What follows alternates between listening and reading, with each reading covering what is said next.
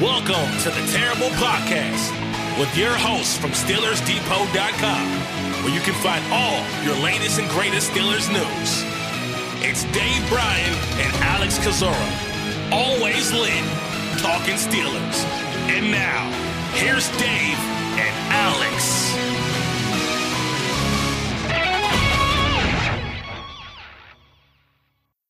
Welcome to the Terrible Podcast, Season 13, Episode 153. He's Dave Bryan. I'm Alex Kozora, SteelersDepot.com. Thanks for being back with us here this Tuesday, Steelers Nation. Dave, how you doing? Uh, I am doing okay for what is what the, technically the slowest sports uh, week in sports. Uh, oh, really? this particular week? Yeah, yeah, because you got you know, and I and I think actually the slowest day in sports every year is the day after the All Star game, right? Uh, uh, which would be tomorrow because you got the All Star game today, and then tomorrow there's off, and then really there's nothing happening. I think even uh, does Wimbledon. I don't think. I think Wimbledon is one thing you got going on. uh, We're now a tennis site, Dave. Right, right, and it, well, I mean, it, and, and, I think uh, is it the ESPYS this week or something as well too? And don't they do that on Wednesday or Thursday or something so like that? So it is but, the slowest day of the year yeah. because I don't know anyone who watches the ESPYS really yeah. anymore. Uh, but uh, here we are, right in the middle of it. Got a couple more weeks until uh, uh, training camp gets underway here, and you know, not much happening in the news cycle overall. Some of these lists are starting to start pop up on on on obviously the uh, the major media sites and all. And that's that's pr- producing a little bit discussion. But uh, other than that, just gearing up uh, for the start of training camp here. Yep, we are doing our best to keep you guys was something to read about at least. And uh, yesterday I had my best and worst case scenarios for the 2023 Steelers rookie class, the annual, just fun, creative writing, meaningless exercise. But you guys seem to like it a lot. So I make sure to write that every year. So check that out on the site. But Dave, we'll jump on in and we'll kind of start by picking off on a topic we had mentioned and discussed on both the most recent podcast on Friday and a little bit during our live stream yesterday on YouTube talking about Cam Heyward. And one of the people in the chat on YouTube yesterday asked about, you know, if Cam Heyward continues to play at a high level, would you extend him after the 2024 season? I think our perspective was more would he get an extension after the 2023 season? So if you have any kind of finer thoughts on on that, feel free to share. Yeah, look, and I think that's an interesting discussion, and and and you know, more so. Uh, I think the question that, that we received was more along the lines of if he goes these next two seasons, right? Uh, mm-hmm. plays out, then what would you do at, at at at that point there? And I really think more than anything, the conversation. Uh, look, they, they could definitely go that way, right? Both sides definitely could. But I mean, if if if you look at and what you hope would be a another uh, very consistent season by Cameron Heyward in 2023. And and what would that look like, Alex? You know, uh, obviously playing in in at least 16 of the 17 games, probably logging anywhere between 75 to 85 percent of the total defensive snaps. Uh, you'll know it when you see it as far as his his his his quality of play on tape. Uh, I, I would venture to say anywhere but from I don't know seven to twelve sacks somewhere in that area. Uh, obviously, you know once again you you'll be able to notice it on tape, but there's no reason to think that there's going to be a huge drop off, if any, in 2023. So let's assume uh 2023 season for Cameron Heyward meets up uh to our standards. And when you look at the defensive tackle, uh, you know, the in, in, in, in interior tackle position overall uh in the NFL and and where he ranks from an average yearly value right now, uh, his average yearly value coming out of his last or on his last on the on his current contract is 16.4 million. There are 1, 2, 3, 4, 5, 6, 7, 8, 9, 10, 11, 12, 13, 14, 15 players uh, currently with you know that that that earn more than him. And I mean, I you'd be hard pressed. I mean, if you were to build a list of top, let's even say top ten defensive interior defensive linemen in the NFL right now, Cam Heyward's in that, right? Sure. Now he's uh, he's been on some of those recent lists and more towards ten than where he's been, which is more in that three to four range. But to me, he's still a top five kind of guy. All right. So, uh, I mean, but but slam dunk top ten, right? You you would think, or or, or mm-hmm. top. Uh, let's let's call him one, two, three, four, five, six, seven. Let's let's say top eight. Okay. Okay. Uh, uh, I think we would have both agree with that. And I, I think it's reasonable to think if he stays healthy, he will come out of the 2023 season one of the top 10. Uh, mm-hmm. I, I, I think that's fair when it comes to him. So within that, and if you also look ahead, and look, this is way too early on some of this stuff when you start looking at the Steelers' salary cap situation, because there's going to be a lot of things uh, that are going to help uh, shape that. You know, obviously, if you get a, uh, if you have an Alex Highsmith uh, extension coming up, you're going to have a you know fairly sizable uh, uh, cap hit to deal with in in in, in 2024 with him. Albeit you'll probably be able to restructure it. Uh, you're going to have more than likely a, a TJ Watt restructure this summer that will bump his number up in in in 2024 so there's that to deal with but just looking at cam heyward uh and his situation when you look at 2024, his cap hit is scheduled to be 22.4 million. Well, that's that's a sizable cap hit for a guy that uh, or, on a team that is going to have some maneuvering to do next offseason there. So where I'm going with this and what we kind of briefly discussed on on the live chat uh, Monday night there is and once again, all it, it's a big assumption here. Cam Heyward stays healthy and productive, or, or really the Cam Heyward as we know him right now in 2023. Uh, and you think he can play a couple more years, then I think next summer is the perfect situation to go ahead and get Cam Heyward extended uh, sign him to a two year extension on top of his 2024 season, bump him up in the average yearly value category to, let's say, right around 20 million, which we'll see how many other defensive linemen get paid before then. But I would still venture to say that would have him top 10 uh, at, at, at, that stage there. And you could do that uh, and even you know pay out a fair cash payment uh, scheduled to him over the course of 2024, 2025, 2026, and and lower his cap charge by what would it be here? Eight million dollars. Sure, that all makes sense. I mean, it just a comes down to the play, but I think the play has still been steady and consistent. And I mentioned this yesterday, and I should have just looked it up, but I was in the middle of the live stream, kind of hard to do. So I just did it as you were talking. Earlier in the offseason, Heyward had said he wanted to play another five years. That was his goal, five years, which puts him through, I guess, the 2027 season. Um, so that's his target. Will he get there? Who the heck knows? To be he'd be 38 in his final year. Some defense linemen have played at that age, not many, but obviously Cam is not uh, like your average defensive lineman. So that's his target goal. And so I'm sure he's open to an extension and wanting to play for five more years.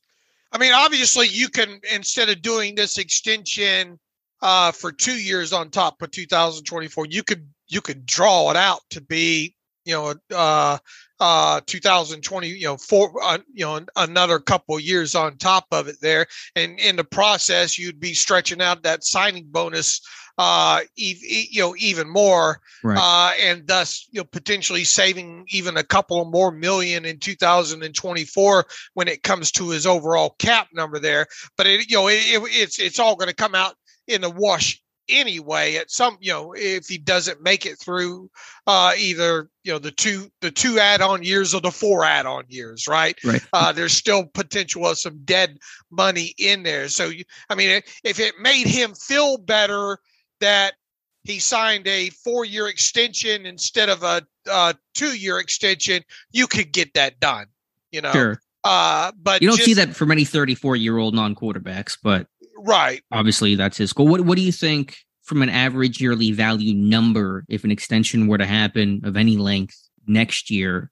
What number are you thinking on that? 20 million 20 million. Okay. right and and and uh, i think when the dust settles that would have him right there uh right at maybe you know number 10 overall or right right there at number 10 uh overall depending on obviously how many contracts get done before then but i don't uh uh but i i, think that's a fair number because what i say he's at now? 16.4 you know something uh right now uh that would give him you know a slight bump there in the average yearly value number.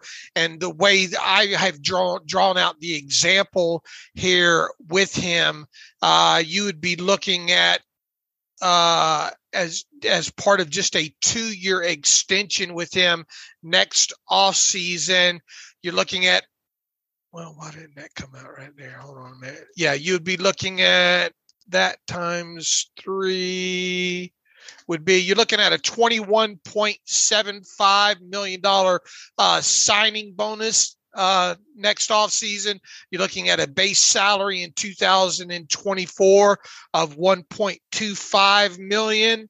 Uh, that would give him a take uh, for a cash flow of 23 million in total for 2024 and then you've got previous proration from his last contract that you'd obviously have to be dealing with. His new cap number, based on everything I just told you, would be fourteen point nine oh six two five zero, which be it would be exactly a decrease of eight million from what it was, you know, scheduled to be in 2024. There, uh, once again you know the cash flow in that first year of 23 million whether it was a, a two year deal or a four year or a two year extension or a four year extension is still going to be the same Mm-hmm. the only kind of uh, uh, reprieve that you get is stretching that signing bonus out uh, over you know a five year period instead of a three year period uh, when, when it comes out that would help you you know in the immediate there with the 2024 cap number.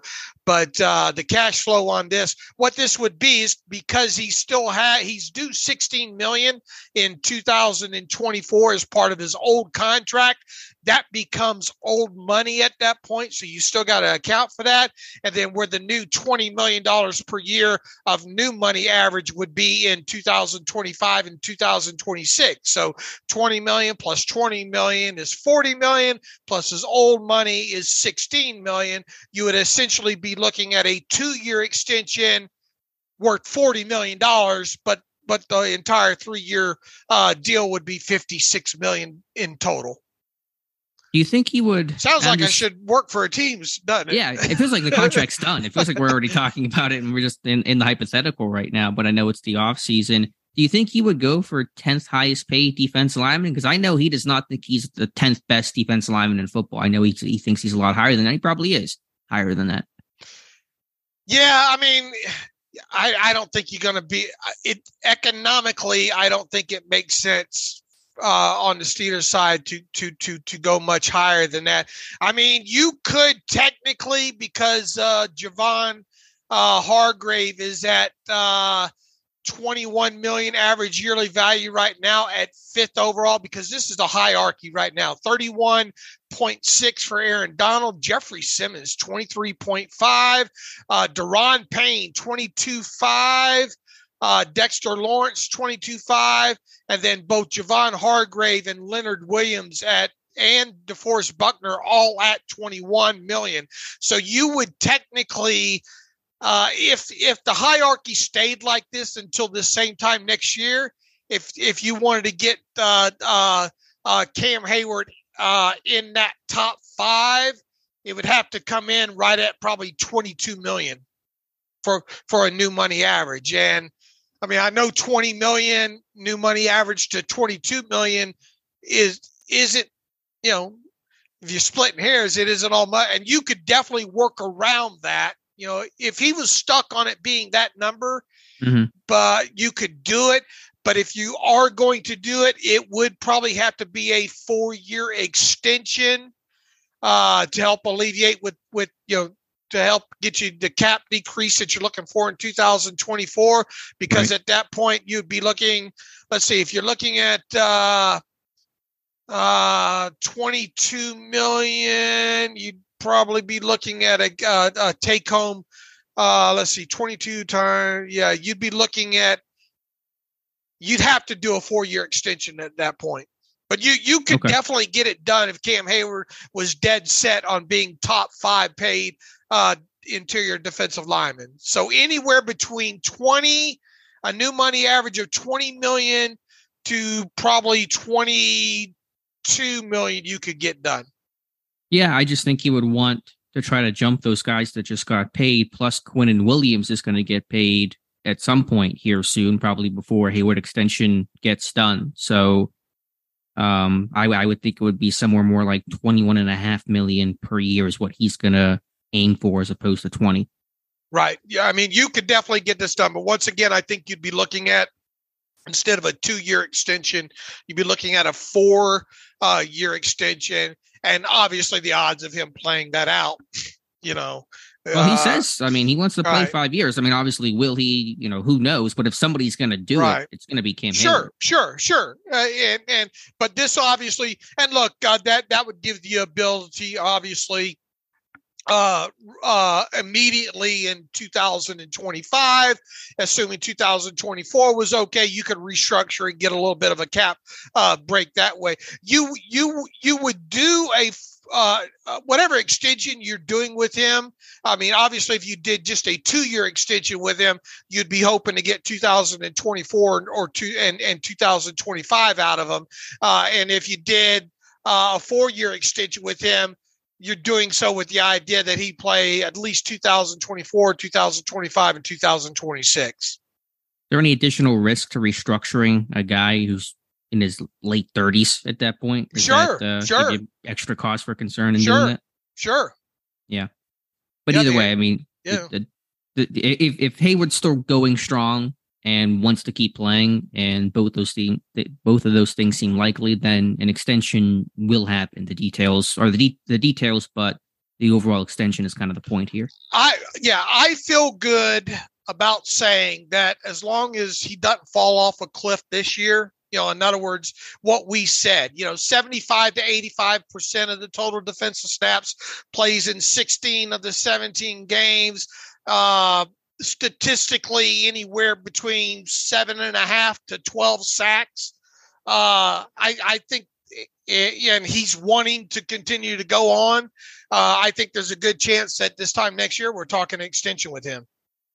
How does Pittsburgh better manage his snap count? I know it was down a little bit last year. I think that was maybe partially a product of a couple of blowout losses where he kind of got to sit because the game was over. Pat Kirwan made a comment last week that they need to kind of load manage to use the NBA term Heyward a bit more at this stage in his career. I'm still not crazy about the depth that you know base defensive end at three tech in Pittsburgh right now. So I think Pittsburgh's still trying to to walk that line.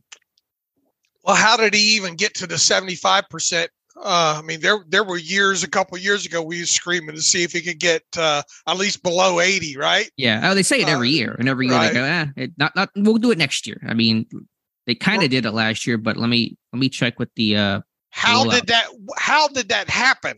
You know, and, uh, can, and can you duplicate it?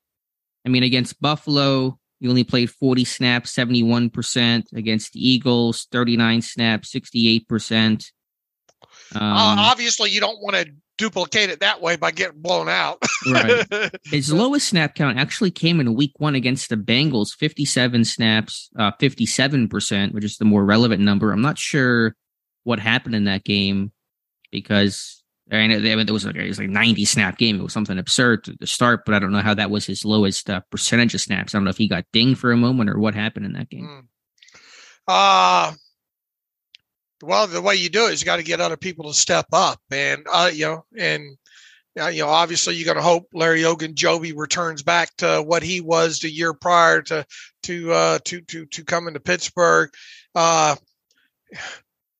maybe you know, you hope Leal takes that next step. Uh, mm-hmm. You know, maybe you can get uh, uh, Watts out there for a couple snaps, right? Uh, sure. Armon Watts, because uh, he's probably going to be best suited to kind of play that that that three four eye, right? Yeah, he's played both. I mean, you know, he's not done much in sub, and so he really probably won't replace Heyward in in nickel, but in base there could be a couple rotational steps. I'm just looking through can, can you get him to 80%? You know, I think seventy five percent. I idea, you know, you don't want to be in any blowouts on the wrong end of them uh, mm-hmm. uh, to, to, to create that scenario. So if you're looking at this at an optimistic uh, viewpoint as far as how games go and not having to rest him that way, uh, I think a more realistic percentage would be 80%, right? Okay. Yeah. I'm just looking at the, uh, the snap count log uh, from last year, and you can actually see Pittsburgh make that effort to limit his snaps early and then ramp things up late, which is ideally what you want to do. So the weeks in which he played the fewest amount of snaps last year from a percentage standpoint was week one, week 13, week four, week eight. The weeks in which he played 80% plus of the snaps were week 10, week 18, week 15, week 17, week 16, week 14. And so you really saw them ramp things up as Pittsburgh was trying to make that true playoff push towards the end. So that that's going to be their goal is try to limit a bit early in the year, the first half, and then as you get down the stretch, the snap count goes up, and you're trying to you know obviously maximize your your chances of winning. So th- that's going to probably be their goal again this year. Do they have the depth to do it? Last year you had a Chris Wormley, you felt probably more comfortable about rotating him in than maybe what you have this year, and so that's going to be the concern. Yeah, and how about just uh, uh, lower the amount of defensive plays that you have to play too by getting that, off the field? it's also now, now the, the, the second half of last year they were barely on the field. I mean, the snap right. count really reduced. The first half it was you know obviously crazy high, and I should say once uh, Wormley got hurt, then you saw Heyward's snap count also go up because there, there was lacking depth there. So that's probably another reason why late in the season, post Ravens game, that you saw uh, Heyward's snap count dramatically go up. But that's probably their their calculation is try to limit early, keep them fresh, and then last quarter stretch run, you're playing this guy full tilt. Well, obviously, if he's not on the field, somebody's got to be on the field in his place. You know, right. and you hope that you get people to be able to step up and and and absorb, you know, some of those snaps there. Uh, so, uh, you know, I I get what I get what Pat Kirwan was saying uh, last week on on Sirius and all like that. But on the flip side, I wonder if he really even knows that Cam played as few snaps as he, or you know, uh, uh, as as low a percentage as he played. Yeah, know? it was his lowest in years. Um, if you just look at the, the total number there, but that is the one downside of having Cam Heyward is it's hard to take that guy off the right. field because you want to have Cam Heyward on the field, and so you really have to tell yourself it's for the uh, the long term goal. Right. So, uh, but you know, I, I, think the byproduct of this entire conversation is a, as we sit here right now, there's no reason to think Cam Heyward's going to, you know, slow down or fall off the cliff, you know, you know uh, in in 2023, and you know, hopefully that you you can do something along the lines of keeping his snaps in line to around uh, right around 80% in 2023 and then this time next year he's healthy and feels good and still wanting to play several more years and and and and you you can talk extension next year all right, Dave, let's talk. Did you want to talk some more contract numbers? You just mentioned that in our lengthy pre production meeting. I'm not entirely sure what direction, if that was Heyward related or something else, but no, it, it, was just, hey, I was playing around as okay. a byproduct with some numbers this morning of what maybe an extension would look like just to kind of framework it and all like that. And I think we, we, we, we went over that enough there and no updates on the Porter situation. There's not been any other really. I mean, it's just really Porter versus Levis. None of the other second round picks that are unsigned are impacting. I assume what Porter's situation is. Well, the way this fight sets up, it, it, it's it's technically uh, Porter versus the Steelers and Levis uh, uh, quasi wanting to get into the Porter fight. But uh, the whole Levis situation is sitting there just watching Porter. Uh, okay. uh, it's not that Porter sitting. I don't. I don't view this as Porter sitting there watching the Levis situation. It's more if if one side's watching this, the other side more. It's Levis watching Porter. Sure. Uh, because he wants to see. Because if you look at how this thing tra- has tracked with these second round picks and the guaranteed uh, money percentages in year four of their contracts, uh, the, the the way the step up uh, step ups have been has been five percent each, and if uh, Sam LaPorta with the Lions was the last one, I think at twenty percent uh, of his of his year four, uh, that that would tell you that uh, Levis should be at twenty five percent and Porter at thirty percent. Well, uh, that that's not going to happen, I don't think. And uh, at least with Porter. I think there's going to be some happy medium uh, between 30% and you know whatever high end you want to say uh, uh, greater than 30% and then what's going to happen is levis is going to say well i want 5% less uh, less than than than than porter in his year four so it's more of levis watching porter than Porter watching Levis, and it's more Porter versus the Steelers, if that makes sense. Okay, I got you. Do you think Khan? Well, I, I shouldn't say Khan. I should say Cole Marco, who's not really kind of the new cap guy, and Porter's camp are even talking, or do you think they kind of reconvene a couple days before camp and say, "All right, we got to figure this thing out. Let's just you know let's make our offers and let's get this deal done? Or do you think it's an ongoing discussion? If I had to guess, and that's all it is, there's not daily trading of numbers going that, on. That's here. what I'm. That's what I think. Uh, uh, here, and in fact, you know, I, I the, the, the Steelers probably sent out that slip of paper weeks ago, and mm-hmm. and and uh, are not listening to anything uh, since. Now, obviously, you know, deadline spur action, right? Uh, uh, you want you really would like Joey Porter in camp for the start of it there. Uh, there's not and it's not like you're waiting on too much on either side of them at this point either, right? Because yeah, someone just got to blink. Right. They they those guys Levis and Porter are boxed in now. Uh, on on both sides of them, and and the the box inside ahead of Joey Porter is obviously what the first round draft picks, and and their deals are 100 percent guaranteed.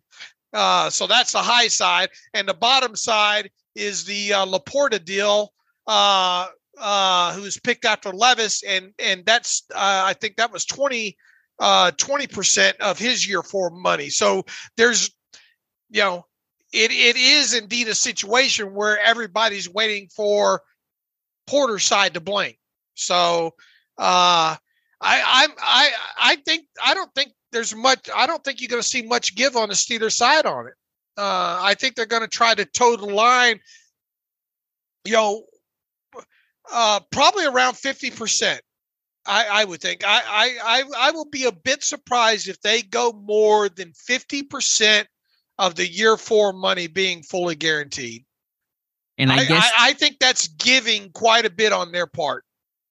And I guess they have a bit more leverage because while they obviously would want Porter to be there for the first day of practice, Porter probably wants to be there a little bit more. You don't want to miss any time as a rookie. So it would be a story that no one would want to kind of distract and be the headline of the start of training camp. But I imagine that, you know, Porter's going to feel that urgency a bit more than the Steelers side will.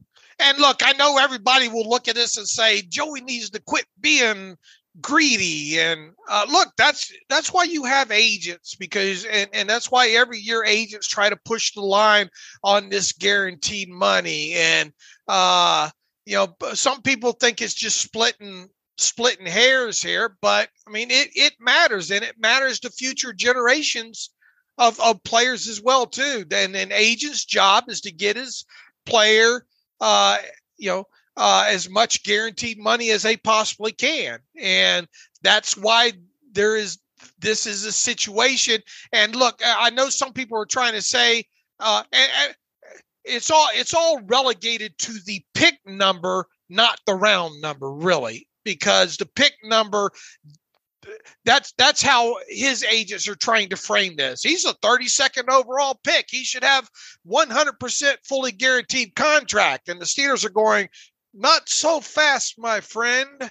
Uh, you know, you'll Corso. Right. Uh, he's technically a second round player here that we're dealing with there, you know, but his agents are continuing going back. Yeah, but he's the 32nd overall player and history dict- dictates that it's guaranteed and that's where the battle is it's it's not any uh, some people are trying to say in, in the comments that uh well, you know, it's it's a whole you know fifth year option thing and all like that. Well, nothing there.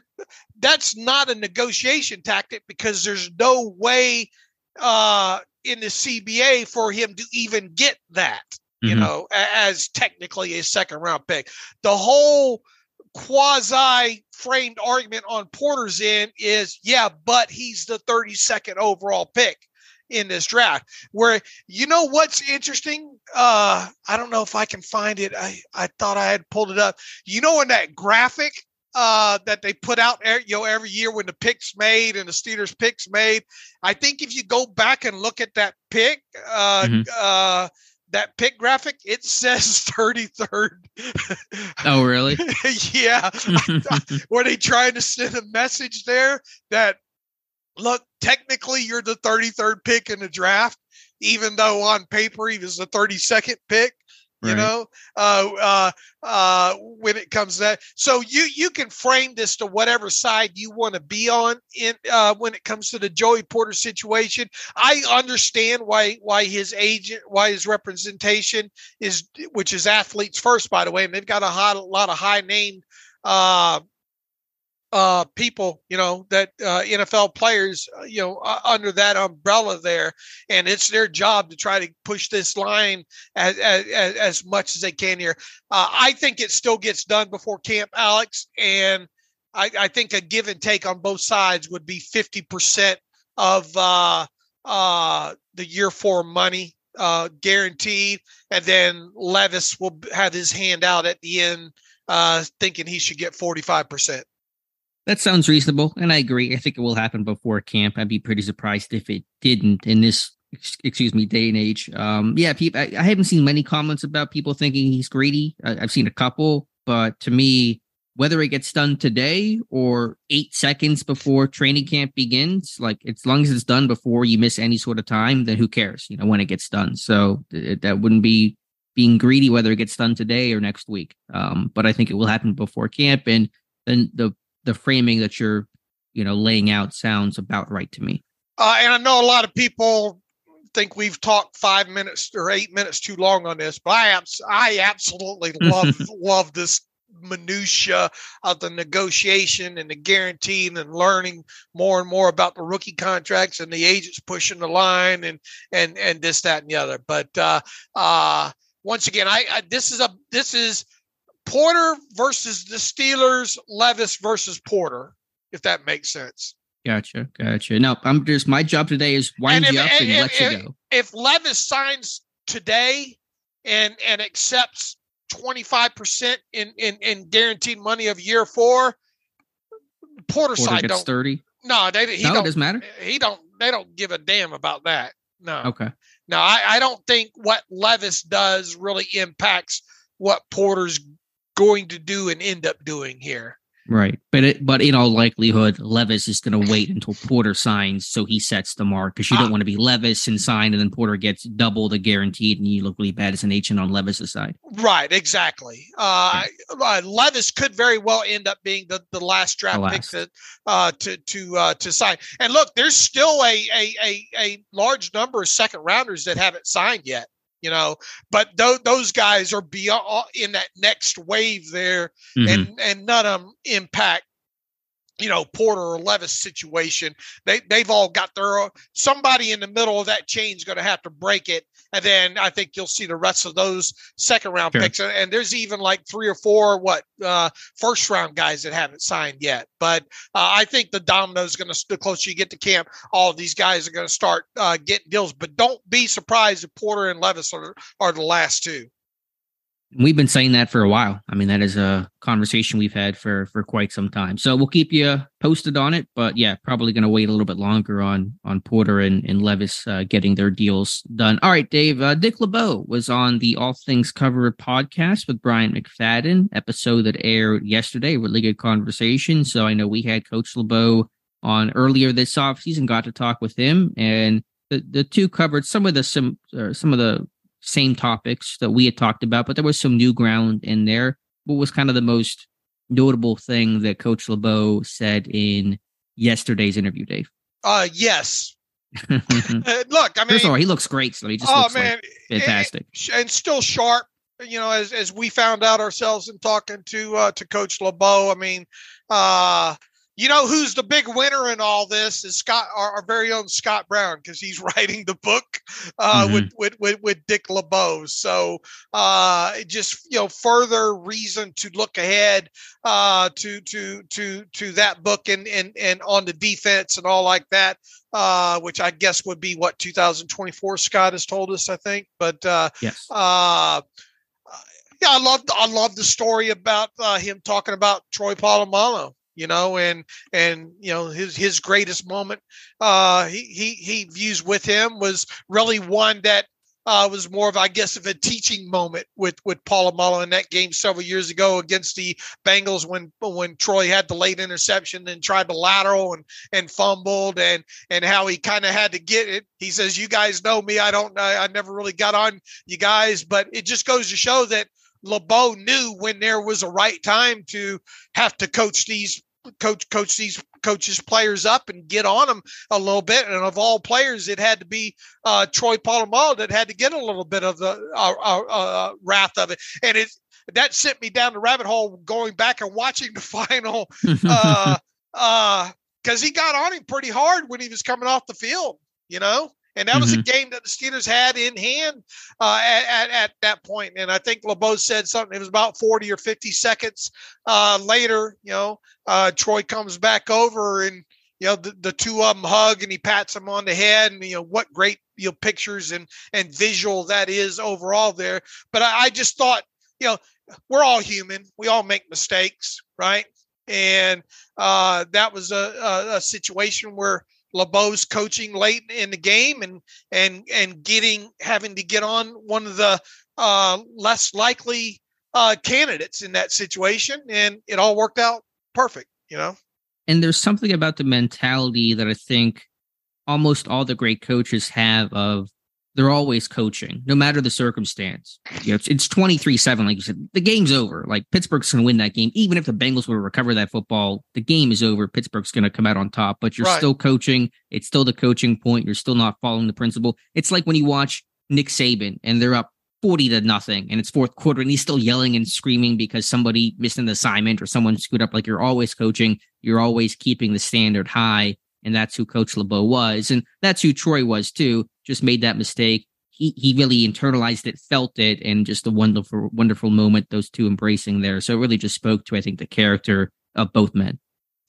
You know, and throughout LeBeau's coaching career and press conferences and all like that, you know, he was always about, well, you know, I coach great players, you know, and uh, he always deflects, uh, you know, the praise and all uh, that he got. But I mean, it, you know, it is it, it great coaches in the especially at the NFL level can only do so much, right?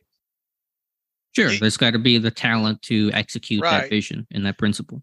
And I think that was, you know, uh, such a great marriage uh, you know between great players and great coaches. And boy mm-hmm. has has LeBeau coached some great some great players. played with some great players. Right, i mean right. Night Train Lane Lombardi i mean those lions defenses he was part of as a player were fantastic. Now did did the game eventually did the game pass LeBeau by or did the talent level players uh you know decrease or both you know during yeah, pro- during his latter years there? Sure. Probably both, but I think the talent depleted quicker than the game passed LeBeau by. I mean, when you have Jarvis Jones and all of them, it's harder to to run right. your defense than when you have Debo and the great talent of those mid two thousands defenses. Right, and obviously too, you know, he was uh, you know more heavily slanted to- towards zone. You know. Mm-hmm. Yeah, I mean zone because well, because I mean because that's what he had the talent to play with there, and unfortunately, at the end of that kind of the later years of that that that, that those greater you know talented Steelers defenses there, uh, you had personnel that was more geared, especially in the secondary, to play zone. You know.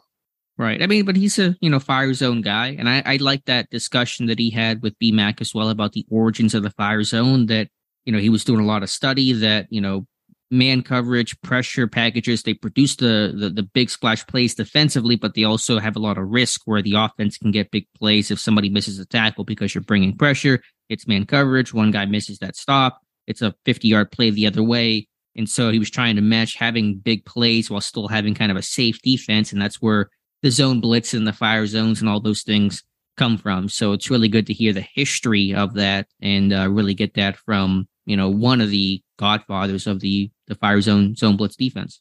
Look, I think you could put him out there on the sideline, you know, tomorrow, and he could call a defense for you. Yeah, I absolutely think that that he could. I mean, the guy's still sharp as a tack. So uh, I liked also just my my my last thought there uh, about James Harrison and LeBeau seemed particularly prideful that he was never part of a team that cut James Harrison. Mm. You know, he didn't get to Pittsburgh until after Harrison was kind of a bit more established and wasn't bouncing on and off the way he did in the early 2000s, 2002 between Pittsburgh and Baltimore. So a lot of pride that, you know, Harrison stayed and then of course became the player he became. Boy, those guys will go go go to the hill for him, won't they? those yeah, players that he were. had, uh, they they they loved him and yeah. and still love him. Yeah, absolutely. So really good uh, discussion and conversation there, Dave. You're doing a series right now, um, trying to you know pass the time, preview the year. Speaking of pass rushers, T.J. Watt, and focusing in on the right tackles he's likely to face in 2023. Has there been any interesting overall thoughts, or what's kind of been your biggest takeaway so far? I think, especially as far as I've gotten so far, I think they're when you look at it uh, uh, overall, and and let's uh, more so look at it. Let's say through the first, uh, I don't know. Let's look at it through the first six games uh, of the season. We'll talk a little bit more about this as as you know in the next couple weeks, uh, the remainder of the series. But obviously, it looks like he's going to open up against McKivitz. With the 49ers. And I think, you know, you, you got a very uh, inexperienced player in McKivitz overall. I think my main takeaway going into week one, assuming all this stays the same uh, with it, is I, I, think the matchup sets up very favorable for, for TJ Watt right out of the shoot against the 49ers. And I think the byproduct of that is going to be that the 49ers are going to have to pay a lot of attention to making sure they get their their uh, their their right tackle some help in that game. Yeah, well, I mean, I think it's a really notable matchup that will be talked about more closer to week one, but it is maybe the the matchup to watch because the 49ers lost their really good right tackle and Mike McGlinchey to Denver and replace him with McKivitz, a former fifth round pick, a relatively local guy, played his ball at West Virginia, uh, but has not played a ton of football at the NFL level. And so I expect he's going to get a lot of help in that game from George Kittle, from the tight end chips and alignment and the quick game, all that kind of stuff. So that'll be the matchup to watch, I think, in week one. All right. And week two, you get who? The Browns, right? Uh, and, and, and Conklin. And uh, those guys missed each other last year, right? Uh, did I write yeah, that? Conklin's been hurt a lot. Right, and Watt obviously missed some some right. uh, uh, missed the first uh, I think meeting between those 2 mm-hmm. uh, there. Those guys do have a little limited history uh, prior to then, but you know Conklin is a veteran. Uh, Watt is a veteran. It's not like they don't know each other. Uh, and Conklin, when Conklin's on, he's on. I think so. Uh, this is going to be a very, uh, uh, very good early season uh, test, and and quite honestly, Conklin might be one of the. Uh, they're, they're, you know, he's obviously going to have a few uh, interesting matchups. Watt is this year. Conklin might be up there in, you know, top three, you know right tackles that that TJ Watt will face in 2023. So that that most definitely is going to be an interesting uh, matchup in Week Three. You got uh, Ella Ella Ella Munor uh, with the Raiders, right? Uh, mm-hmm. And that is a guy that I think if you look in totality, uh, I like Watt's matchup in that game. And then uh, week four is the game against who, who the Texans, right? Uh, and Tytus Howard. I think uh, overall, uh, I think that's a matchup that uh, favors Watt. And then you get into the next uh, two games. You have Morgan Moses with the Ravens, and then Rob Havenstein uh, uh, with the Rams. And both those guys are obviously experienced guys. Uh, that Moses, you know, that Moses Watt matchup uh, uh, versus uh, versus uh, who's that? The Ravens uh, is going to be mm-hmm. an interesting uh, one to watch. And then Havenstein, you know, is a Wisconsin product, so there's going going to be kind of be a built-in kind of storyline uh, there. And I think those two faced each other back uh, last time the, the Steelers played the Rams. And I think Watt was the better of the two players uh, on that day there. So it sets up, and and obviously injuries can change this.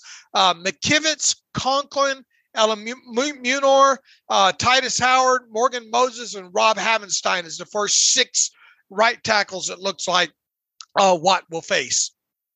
Overall, a pretty quote unquote favorable, I think, matchups in Watt's favor. I mean, obviously, any mm-hmm. guy he's going to go against, he's going to probably have the advantage because he's TJ Watt. But um, yeah, I mean, again, McKivitz out of the gate, Eluemunor, as you said, it's a decent guy, but not a high end type. Uh, Moses, you know, it, has been a solid tackle. He's got a lot of size, and so there'll be a bit of an issue there.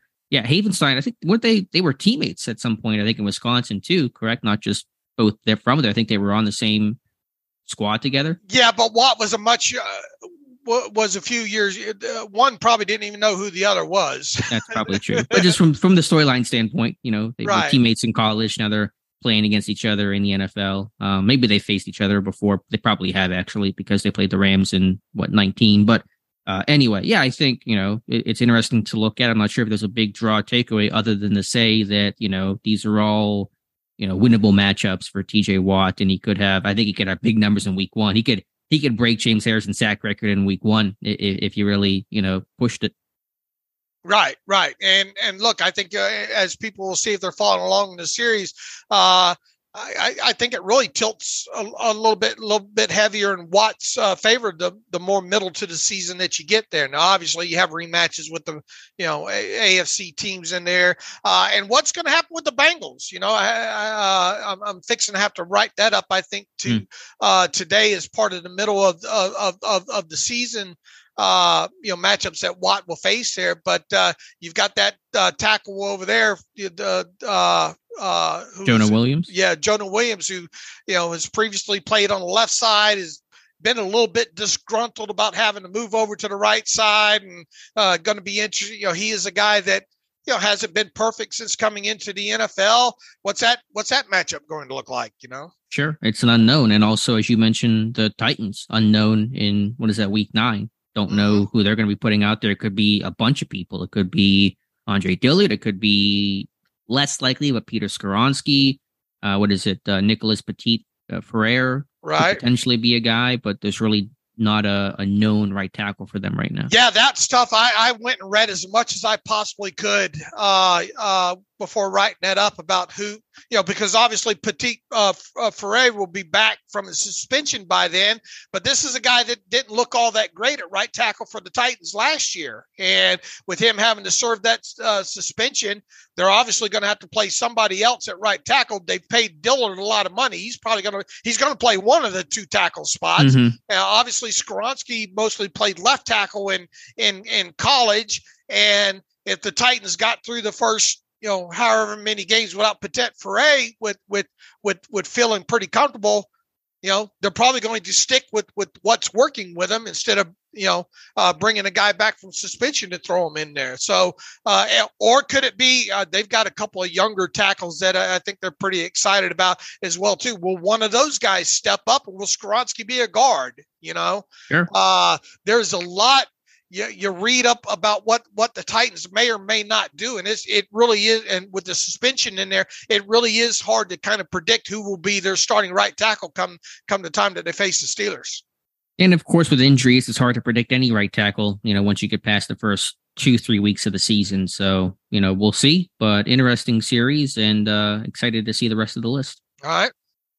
All right, Dave. Uh, today on the site, I had a list of four Steelers I think who could break out in Pittsburgh. These are some more veteran types and guys that may have had breakout seasons with other teams in the NFL, but I'm just saying breaking out in Pittsburgh, as in they're taking another step in a Steelers uniform. I think James Daniels, Dave, could really have a, a, a you know really even better second season because he was better the much better the back half of last year, but you know, he's now a full season in. He's not learning the system that Pat Meyer has. He can teach it better. He can lead better. He can really refine and hone his craft as opposed to just trying to get the basics, the foundational aspect of his system um, down. So I think that really is going to elevate his play. The dude's what 26, prime of his career. I think the combination of everything coming together, you know, experience and still some of that youthfulness is going to give Daniels a chance to be a really high end guard not just in Pittsburgh, but the entire NFL.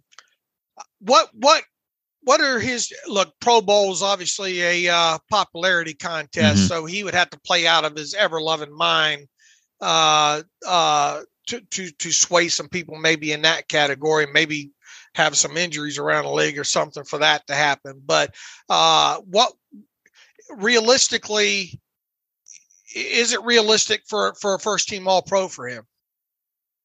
I, am not sure who first team All Pro guard was last year. Again, there's some of that.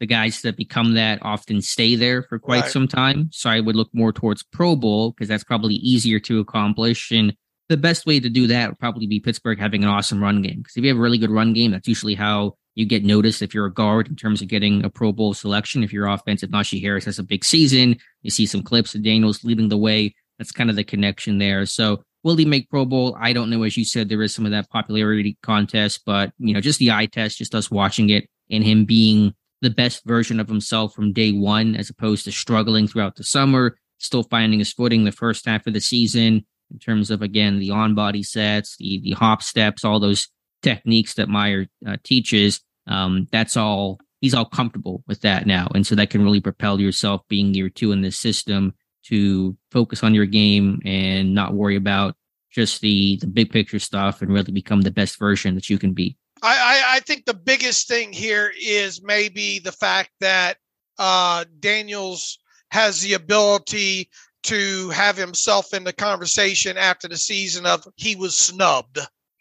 Sure. That's if, if that's the conversation we're having. I mean, I, I hope that's the conversation we're having. I think it's a conversation we could be having, or that he actually gets some of those accolades. I think that is certainly possible. Okay, I like it. Larry Ogunjobi next on my list. And again, I know he's had breakout years in the past, but Pittsburgh, one and a half sacks last year, played through injuries, wasn't signed until June. You know, again, full off season with the team. Hopefully, I mean, he's healthy now. Hopefully, he stays healthy, hits the ground running in training camp, no easing him into it. And I just think if he plays, you know, 16, 15 games, he's going to, he's almost going to have to have more than one and a half sacks that he had last year. Oh yeah, look, and this is a conversation that you know go back just a couple of weeks ago with him talking about how he feels better this off season and all the trials and tribulations he had uh, last off season and and kind of led you know to slow you know having to ease himself into it. Uh, the the biggest takeaway with him is going back to the kind of player he was before he suffered that injury uh, in in in when 2021 uh, uh, uh, in in the playoffs, even right? Mm-hmm. Uh, because if they get Larry Ogan Ogunjobi, uh, that played through the bulk of that 2021 season, oh boy, you know, uh, that's that's that's definitely the guy they are hoping that that's the guy that they got. And if they do, boy, that defense is going to be even better. So yeah, look, I I I like it for you know, I, it's not like he hasn't broken out before, right? Uh, right, but I'm saying like in Pittsburgh, right. taking the step from last year. Right. Uh, I, I am with you. I, I think this guy is going to be a huge key to what the Steelers maybe want to accomplish in that in that front uh, of their defense. How about Najee Harris? Big year three for him. I mean, the pieces are in place. The offensive line is better. The offense is more stable. It's a clearer vision. Quarterback situations taken care of. Uh, there's every reason to believe that Najee Harris can and should succeed. And if he doesn't, then you're really going to have questions about his long term future in Pittsburgh.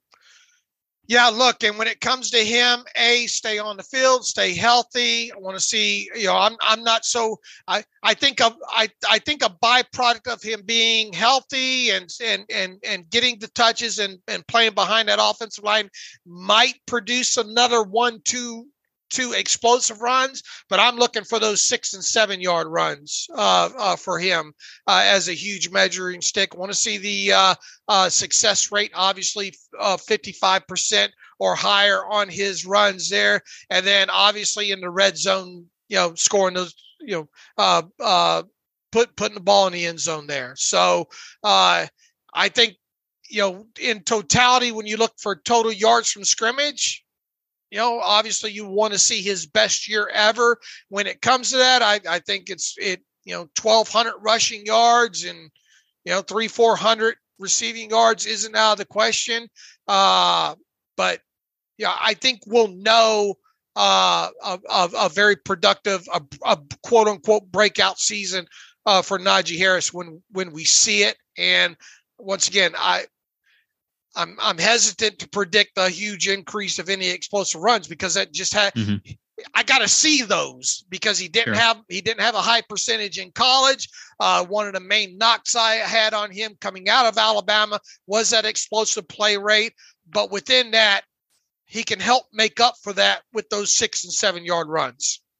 I know it's not your favorite stat, but if you had to guess what Najee Harris's yards per carry is going to be in 2023 or what it should be, what you hope that it is, what number would that be? It's been at 3.9 and 3.8 his first two years in the NFL. Yeah, get it anywhere over four. I mean, 4.1, okay. 4.2 uh, as a byproduct you know, may, maybe a tad bit higher if he's got the, the amount of six or seven yard runs in there. I hope that he has, and he limits the, you know, obviously the uh, the the lost yardage stuff there. But more than anything, you know, if you need third and one, give me give me give me at least one yard.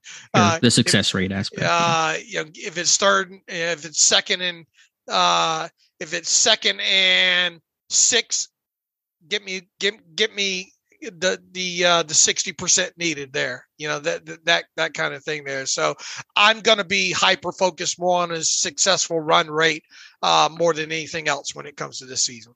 Sure, I understand, but you know my my thought is at at 4.0 at the minimum, but I would like it to be 4.3 if it is you know 4.3 4.4 odds are his success rate is going to be pretty high you know if his yards per carry is increased by a half yard all right, fair enough. Last one on my list here is Damontae Kazee. So there's been a lot of second year Steelers on this list, and Kazee, one of them, um, similar boat, you know, getting hurt last year, breaking his arm in the preseason finale, missing the first half of the year, coming back after the bye, making an impact in dime packages, you know, picking off Deshaun Watson in the finale, a guy that could be a chess piece that's going to allow Minkah to rotate. And again, just full year in the system. Um, I think it's going to do him a lot of good, and he should have a role again in dime packages. Look, I you know we this a guy we was very excited about uh, uh, going into that last preseason game last year when he got hurt, right, and then uh, had had to miss uh, first half of the season due to that injury and and and that suspension that he had. Uh, it you know it, it, his return coincided with that of uh, T.J. Watt's. Uh, so it is a little bit of an asterisk within that. But I, I, thought he played very, very well when he got back on the field. I thought the whole defense really, uh, and for obvious reasons, getting getting Watt back, and then obviously uh, uh getting him back on the field there. But uh, he is a guy I am super excited about uh, coming out of the chute and being able to to start a season in that defense there. Uh, it's going to be interesting. We've talked several times how they're going to use these safeties you know, mm-hmm. uh, because obviously he's more free safety than he is strong safety, right? Right. I mean, he plays bigger than his size, but yeah, he's not going to be a box guy. I mean, he's going to be, you know, free safety. You mentioned, I think, even slot corner. I mean, he's got the background there mm-hmm. years ago, but you talk about that slot corner mix. I, I, it doesn't sound like he's going to get that first crack at it, but you never know what could happen mid-season injuries, performance, where maybe he gets additional looks. What could a what could a big big you know big safety group look like in certain situations with with with this team? You know, I've thought about that some. I was going to write something kind of mapping out what the dime package looks like. We can try to do it now. So Wallace, Peterson, Porter as your corners, and then for your three safeties, Fitzpatrick, Kazee. I, I guess Keanu Neal could come down. I mean, Edmonds was playing a lot in kind of a dime backer role in those dime packages last year. So that's, I guess, that's my first Minkah? thought. Yeah, yeah. Minkah, oh. Kazee, and Neal as okay. your three safeties, and then Porter, Wallace, Peterson as your three corners is my my first thought. All right. Because you get uh, one in a box guy in in in in in Neal, right? Uh, yeah, I mean that's what Edmonds was doing most of the time in passing downs last year. And generally, when do they like to uh, roll that out? Third and six plus, or you know, obvious pass situations, end of half, end the game. That's usually when they go dime package. You know, could we see a situation where Neal's more uh, of of of the the the first and ten, uh, second safety on the field? Sure. I think of the six DBs I mentioned, Neal's the least likely to have a role in dime. But if he's off the field, who does he get replaced with? Trice? Somebody else? Yeah, probably too early, or you know, just not yeah, not early in the determined. season. Yeah. Uh, or, you know, Sullivan, and they had Peterson do some more safety stuff. Obviously, again, there's going to be coverage rotations. I'm not saying that's going to be, you know, we're just saying the personnel, not talking about where they're going to align and rotations and all that kind of stuff. But work in progress for sure because there are a lot of new new new pieces, new faces with this group. I, I think an interesting aspect is what kind of rotations, you know, uh, with maybe the versatility. We've we've talked about how how versatile Peterson might be. Uh, uh, situations when your two safeties out there might be Minkah and Neal, but obviously Peterson's on the field. What kind of how creative can you get with the rotations to make sure you're getting Minkah sne- sneaking down and robbing? Yeah, that's fair. And that's where I think you're going to miss a lot of what Cam Sutton brought. But we'll just have to see exactly how they deploy Peterson. You can certainly do some of those inversions and post snap rotations. Um, but I'm not entirely sure how it's going to look until I start seeing it in action because there is a fair amount of unknown with that group. I'll tell you what, uh, that's about that second preseason game. Uh, uh from the tackling aspect alone, uh, I, I, was I was a huge Kazee uh, believer, and obviously once he got back on the field, second half of that season, and I you know I I, I am bullish on the kind of season I, am with you. Uh, I'm bullish on the kind of season that he can have in 2023, and that not necessarily mean he has to play, you know, 80% of the snaps. Right. I mean, he, he won't, barring injury, but he'll have a very important, I think, uh, niche role. So that and, my, uh, and God forbid, he gives you at least a, a decent alternative. God forbid something should happen to Minkah. Yeah. Uh, I mean, he's your backup free safety for sure. Norwood is very much an unknown. He's trying to make the team, but but Kazee is your backup free safety. So uh, Dave, to finish, I, I, look, I think those four. Who would have been? my question became mm. once I read that is if that would have been the top five, who would have been number five? I'm not sure. I was intentionally excluding, and I should have mentioned this at the top because I'm sure people are yelling. I intentionally excluded second year players like George Pickens, like Kenny Pickett, Jalen Warren, because that's you expect second year guys to make the leap when they're just in the NFL in general. Um, so excluding those guys, I don't know. I'm trying to. Do you have any suggestions for who that guy would be? Who's who's a carryover that would have been a second year in Pittsburgh guy? Is there any? Uh, I mean, that's the. I mean, a Mason Cole, you know, but I don't know if he's gonna. I don't know if his play is to elevate tremendously. Right. If he, I mean, if he's healthy, and not playing on one leg like he did last year. That's going to help. Uh, I mean, last year felt easier, and Alex Highsmith was like a fish in a barrel. You know, a guy mm-hmm. had a shot to break out. I wasn't sure what that fifth guy would be um, for Pittsburgh. All right. Uh, good, good, good post, and I'm I'm on board with all four of the selections there. Good one. Someone did mention Allen Robinson. I think Falcon safety in the comments. Um, I don't know if he's going to break out. I think he'll have a steady solid year. I don't know if I would classify it as a breakout kind of season though. Okay. All right, Dave, we'll finish things up with your 90 and 30. And where do we leave off last? With Heyward, Highsmith, and Holcomb, I believe. That sounds right, right? We'll, uh, we'll go roll, with that. We'll have to roll through some of these real, real quick. Uh, uh, let's roll through maybe. Uh, where did we say we left off? Uh, should be we should be on Jason Huntley, Diontae Johnson, Broderick Jones. So let's start there with Jason Huntley. Jonathan Heitritter wrote an article yesterday arguing uh, or making the case of why Huntley should be in that you know third running back uh, battle, and he should be. I just think it's more plausible one of the other guys gets that hat. Yeah, Huntley's a little undersized as well too, right? So five foot eight uh, and a quarter hundred, a little bulkier though. Uh, there, uh, look, whoever that number three guy ends up being is probably going to have to uh, do something on special teams. And I think Huntley, some of his asset, uh, you know, limited asset to date on special teams has been as a kick returner over, overall there. Uh, just his overall size though makes it kind of makes you kind of wonder if he's going to get out, be able to get out there on any other special teams other than maybe a, a, as a kick returner there. Uh, there's a quite we've already mentioned the, the the younger running backs that are battling for spots there. It it feels like uh uh it feels like Huntley is going to be a make the 53 or you know be an afterthought because you know even at practice squad looks like kind of a tough road for him uh, overall there. I mean it's not unthinkable. Uh, push comes to shove i don't see him making a 53 man roster and i yeah kind of uh, less than 50% chance of even making a practice squad to his credit, he was on the practice squad for basically all of last mm. year. And so he's got some experience that some of the rookies like Graham and Hagans do not have. And so we'll see. I mean, you know, McFarland's not big, uh, Graham's not big, Hagans is bigger and bulkier, but none of them are, you know, Benny Snell, you know, built. So there, it's not like there's another huge back they're competing with right now. Right. All right, Diontae Johnson, know his story well. Last year, difficult, frustrating, set the NFL record for most single season receptions without a touchdown. Looking to break that streak very early in 2023.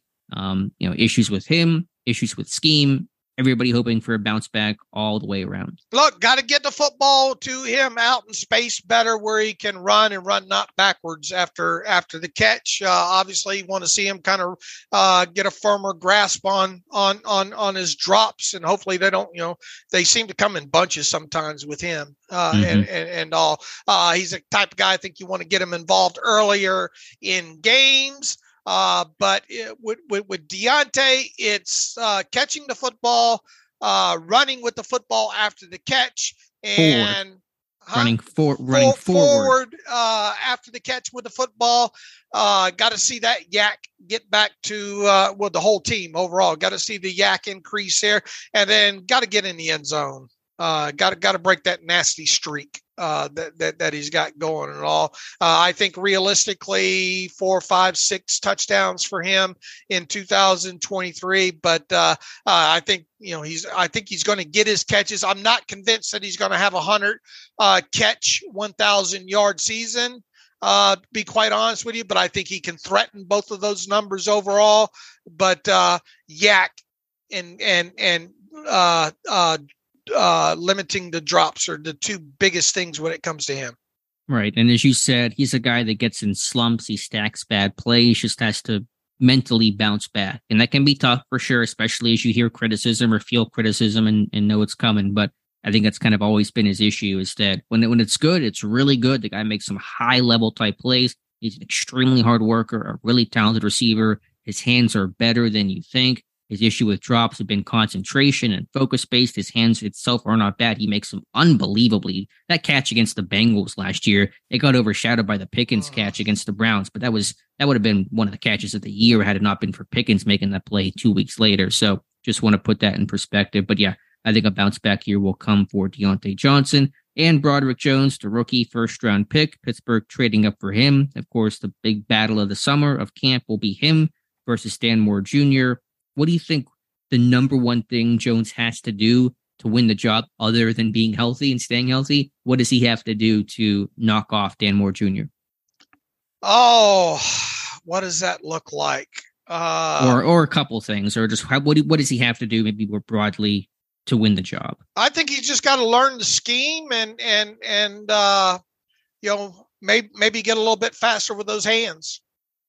I'm with you. Yeah, I think just getting Meyer's system hand, down hand, hand, level more than anything, and not that he doesn't have fast hands. I think just hand initial hand level uh, is, is one of the biggest things that stuck out in his tape uh, overall. I mean, he's obviously good out in space, and you know, you just got to learn learn the system and and get used to uh, the NFL speed. Yeah, eliminate mental mistakes, and I think yeah, uh, he's his first punch. He's got the length that Pat Meyer wants, so he should be able to make that first significant contact early. That'll be the key for him. Um, so I think that you know, and just dealing with some of the speed to the outside in the NFL, you got some really you know fast, bendy pass rushers. And I'm not saying Jones can't handle that, but it is something to adjust to. Right. Uh, look, he's going to start at some point. You know, at left tackle, is it going to be week one? Is it going to be week four? Is it going to be week six? You know, he's going he's going to start at some point. All right, uh, Dave. Moving on now to Manny Jones. He was an off-season. I think he was a waiver claim from Arizona. I, I think he's going to be more interior D line, but he's a bit of a tweener type, and so I want to get eyes on him and, and see where he's lining up. Yeah, he's got a tough road, doesn't he? And really, mm-hmm. the only reason he's on the roster, I think, at this point, was claimed because of what happened to Renell Wren uh, with with that injury right. there. Uh, a lot has got to happen for her, uh, and not good uh, for Manny Jones to make this 53 man roster. So I think he's a guy. Uh, he is kind of that build that that he has. Makes it kind of wonder where he fits and what exactly does he do well. You know, uh, mm-hmm. uh, I think best case scenario with him is practice squad. And even that kind of feels iffy as we sit here right now. I'm with you. Damontae Kazee just mentioned him. Not really right. much else to talk about, but dime package player um, should be a, a, chess piece, help unlock and move around Minkah Fitzpatrick. So he, you know, is he the new Cam Sutton? Maybe not overall, but I think in in those sub package moments, he really could be a, doing a lot of what Cam Sutton did last year. All right. And Miles Killebrew, uh, special teams ace, two block punts two years ago, quieter last year, but still strong, steady play. Um, probably be a captain. You know, will he replace Marcus Allen as the personal protector? That seems like a possibility. That may be his path to securing his roster spots, becoming the PP. So uh, that's going to be, you know, his path is really unchanged. It's just kind of trying to cement in that roster spot. Yeah, not a guy that offers you much as far as a defensive player, but but could be a break glass in case of emergency. You know, you just hope that you don't get in situations where Miles Killebrew has to see the field on defense. To me, when Miles Killebrew, it's special teams captain or bust.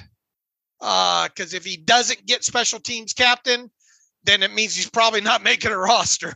Okay, I see what you're saying. Uh, you know, uh, w- when it comes to that aspect of it, there. So, uh, a g- great guy off the field. You see all the stuff on social media that you know he's a he's a he does you know he fits the Steelers organization great, but he's a special teams player and a special teams captain or bust for him. All right, I'm with you there. Moving on now to Christian Kuntz. Speaking of special teams and specialists, he's been the Steelers' starting long snapper each of the last two years. We'll get a push this summer from Rex Sunahara, just signed by Pittsburgh. And if just, you know, the snaps can be a little bit more consistent, you know, didn't grade out well last year. I thought Presley Harvin bailed him out a couple times, but, you know, a guy that's got a really interesting story, former outside linebacker, turned long snapper and making the team, beating out Kameron Canaday a few years ago. So, not counting this guy out, but there will be some competition this summer. Yeah, long snapper or bust. Uh, uh, uh, that's why they pay us the, the, the big bucks for the analysis there. Look, uh, this is a situation like with the punter. I I, I think going to be a going to be interesting to watch play out, and b whoever wins the job better be consistent, or else they might be looking for work.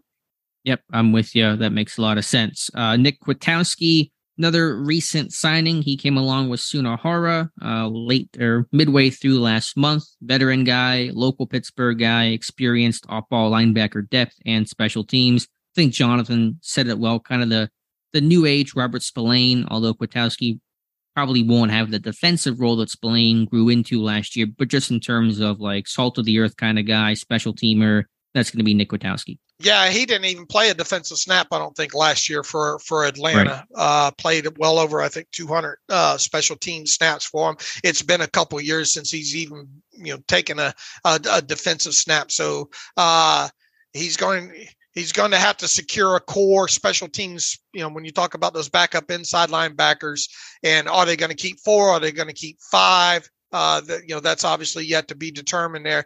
But uh, if he makes the team, it's going to be with the emphasis on him being a core special teams guy. And DeMarvin Leal, which we've talked about many, many times this offseason, the whole what is he? It would seem like he would play more D line than outside linebacker after Marcus Golden was signed and Nick Herbig was drafted. Um, but it felt like in OTAs and some of the clips that I saw, he was doing a bit of both. And so Omar Collins expressed a desire to utilize his versatility. I'm still not sure what the plan is for him or his weight or anything, but I'll get eyes in camp and report back. Yeah, the uh, big, the biggest question mark, one of the bigger question marks we had at this offseason. How can you get him on the field, especially as a defensive lineman? And we're going to, uh, hopefully, we're going to learn a lot about what he is and isn't during training camp in the preseason, and most definitely by the end of the 2023 season. I still think for him, sub package pass rusher as an interior defense lineman, three tech, and then early down rotational stand up outside linebacker would be his path, would be best for him. I know getting some of those early down outside linebacker snaps will be a bit tougher to do, but there would be some, I think, there if you called him a de facto number four outside linebacker. That guy does play a little bit, roughly seven to 10 snaps per game. And so if you got you know, Leal, let's call it seven snaps at outside linebacker. You get him, you know, 15 to 20 in your sub packages. I mean, he's playing about 30 snaps a game. That sounds right to me. I mean, I don't want to see him at outside linebacker anymore. you don't? Nah. Why is that? I, I just, I mean, there's no need for it. I don't think. You know, with, with, with the way you have this depth chart and all now, if everybody stays healthy, I mean, the, the, number four outside backer does play a little bit defensively. Like, you know, Jamir, excuse me, Jamir Jones early last year was playing a little bit. It's not a lot, but there's a couple snaps there for that guy. I think he's interesting with the size because he's a big guy that can match up against some of these, you know, equally big tackles. At least it won't be foreign to him. Uh, but I, you know, I'm, I'm not looking forward to seeing a lot of snaps with him out on the edge like that. My other concern there is like, do you trust him to play run defense as a base defensive end? Yeah, we're going to find out. I, I just don't think he's ever had that. That's never been his game, you know. And, and again, his weight was lower at A and M, and so he might be heavier. But if they're going to have him kind of be a bit of that tweener, trying to play base, you know, run defense, I think it's going to be going to be tough for him if he's kind of more interior, taking uh, taking on double teams and dealing with guards. Well, he's a better pass rusher coming out of college than he was a run defender. Yeah, he was for sure. I think you know the the, the off season review that I did on him was I, th- I, thought in the preseason he showed a bunch of moves. His hand use was pretty refined. I thought in season it kind of went away, and he was leaning on guys and bull rushing too much and not really being effective with his pass rush moves or his pass rush plan. Again, last year was tough, changing positions. He got hurt, meniscus issue out for five weeks, whatever it was. So that he had a lot of stuff to deal with last year. So that's a guy certainly that you can hopefully kind of you know start fresh in 2023 well as i wrote in the, in, in the 90 and 30 series his head had to be spinning. Oh my goodness. You know and, for, and, and it's, it's, a compliment to him that they had the trust in him to do what they did especially in those final two games and all and especially missing the time that he did and the whole moving train and all like that. Uh, it had to be a whirlwind uh, uh, uh rookie season for him uh, just on a week to week basis even on him. So i'm excited to what a week, uh, what a year two season may or may not look like for him, and if there is a jump, what that jump looks like. I just hope there's more definition with his plan. I don't want him to be Sean Davis 2.0, a really good athlete that is kind of gets bumped around too much, never gets work at one spot, and never really becomes anything because he just is constantly moving around and trying to play the whole dang playbook. Okay. All right, couple more here to round things out. Isaiahh Loudermilk, defense lineman, a bubble guy to me. Second year was disappointing. Run defense has been underwhelming. Pass rush has never been there. I don't think it will be there. But talking about base ends and who can rotate in for Cam Heyward and give yourself some depth with Chris Wormley gone, Loudermilk can hopefully be one of those guys, but has to prove he can be one of those guys. I think if we've seen any improvement with him from the day he was drafted, it's related, excuse me, to his run defense. Uh, yeah. Uh, that's it. Uh, very robotic as a pass rusher. Uh, really, the only move I think that he had coming out of college was kind of that push pull, right? Mm-hmm. Uh, uh, with him. Uh, it seems like he's prime practice squad material this summer. Okay. So that, that's a disappointment though. If he's two years on the 53, then sure. practice squad, do you even keep him at that point? Do you say, hey, you know, if you're if you're regressing like that, then we're just gonna go find somebody else? It could happen that way. But if it if he doesn't make it, who are your backup base ends? If Loudermilk's removed from that, Watts, Leal-ish, as yeah. we kind of talked about. You know, one guy we'll mention here, Jonathan Marshall, you know, but could potentially be in that mix as well. Yeah. Uh, and how many are you going to keep? You know, six or seven? Yeah, it's usually six. Um, but we'll we'll kind of figure out those numbers. Even you know, if he makes the 53 man roster, he could be an inactive. Right. There's usually one guy that is. So I think that that's certainly fair. Uh, we'll see though. It's a big year three for Isaiahh Loudermilk. Braden Mann, a punter battle with Presley Harvin III. Uh, mentioned him, I think, on the live stream that he's a pretty similar story to Harvin. Big legs, Ray Guy award winners in college, inconsistent, Mann can do kickoffs, though. That'll give him maybe a slight advantage, but it'll be a true punter battle between him and uh, Presley Harvin. Yeah. Uh, you know, just duplicate, carbon copy what we were talking about Harvin the other day when we ran him down in, in, in this series here. Uh, both, both those guys, big legs, both guys inconsistent. Uh, Mann gives you that kickoff element, whereas maybe Harvin not so much. But Harvin can probably seems like uh, has has has has has developed better as a holder. So there's mm-hmm. some some trade offs there. Once again, when it comes down to the punter situation, whoever wins this uh, better stay consistent, or they might be looking for work and it'll be really what those guys do inside stadiums in the preseason. It's really hard to evaluate punters in camp. There, you know, we'll be timing it, we'll be tracking it, but no rush, low key environment. It's really not. No one's winning their job in in uh, Latrobe. All right. And finally, Jonathan Marshall just mentioned him when talk when you're talking about that uh, defensive line situation. He was a late ad last year. Thought he might play. Never even dressed. I don't believe for Pittsburgh. Never played a snap, and so he's back. Um, you know, full off season. That'll help. He'll be one of those guys that maybe a little bit of a sleeper. Somebody that that could capture a 53 man roster spot that really no one is talking about right now. Yeah, not a lot of NFL experience though. We, uh, uh, even with the Jets, played in four total games, uh, two two tackles in the quarterback kit, uh, 76 defensive snaps overall in those four games, uh, with one more coming on special teams. Uh, more interior guy, obviously, I think overall than than than moving them out away from the B gap. You got a couple of these guys on the roster that's going to make it hard uh, for him. Uh, once again, he. Uh, I might give him slightly better odds than than than uh, Loudermilk when it comes to 53, but uh, it, it really feels like practice squad or bust for him overall. And even if he did make the 53 man roster, you're looking at a guy that could be inactive. I say this a little tongue in cheek, but somebody's got to become a backup defensive lineman on this team. You know, I mean, I know again Watson. I think Benton's got some versatility, but I think he'll be primarily a nose to start. Yeah, but he's a nose. Like he's right. not playing playing out. I think I, I, I, think they view Watts as a guy that's more universal within yeah. that front. I think so too. So he might be your top backup. He might be kind of your new new Wormley type of guy. Right. All right, Dave. That wraps up this edition of ninety and thirty. We'll come back on oh, what is today? I, I the, you and me. I know that the days are. I don't even know what days are anymore. We're in the, the real off, off season. Come back on Friday with the other uh, the next batch of 90 and 30s. Anything else you want to talk about, or we can get to some reader emails and close out today's show. All right, uh, let's get to some emails from Kane22. With AI showing up in more fields every day, do you think it could ever be used for play calling? Plug in the opponent down in distance and it gives you the highest percentage play to run. If I was Matt Canada, I think Chat GPT would be my new best friend. Can't do anything worse. Love the show as always. You guys are a fun distraction from the real world. All right, thank you for that. Uh, look, I you know the. Uh, can, will AI and and and advanced analytics, as those obviously progress together, uh, help you in? I wouldn't say play to play, uh, and it might get to a point where you just plug it in and it's like playing a video game. I think it's what he's suggesting. Yeah. yeah.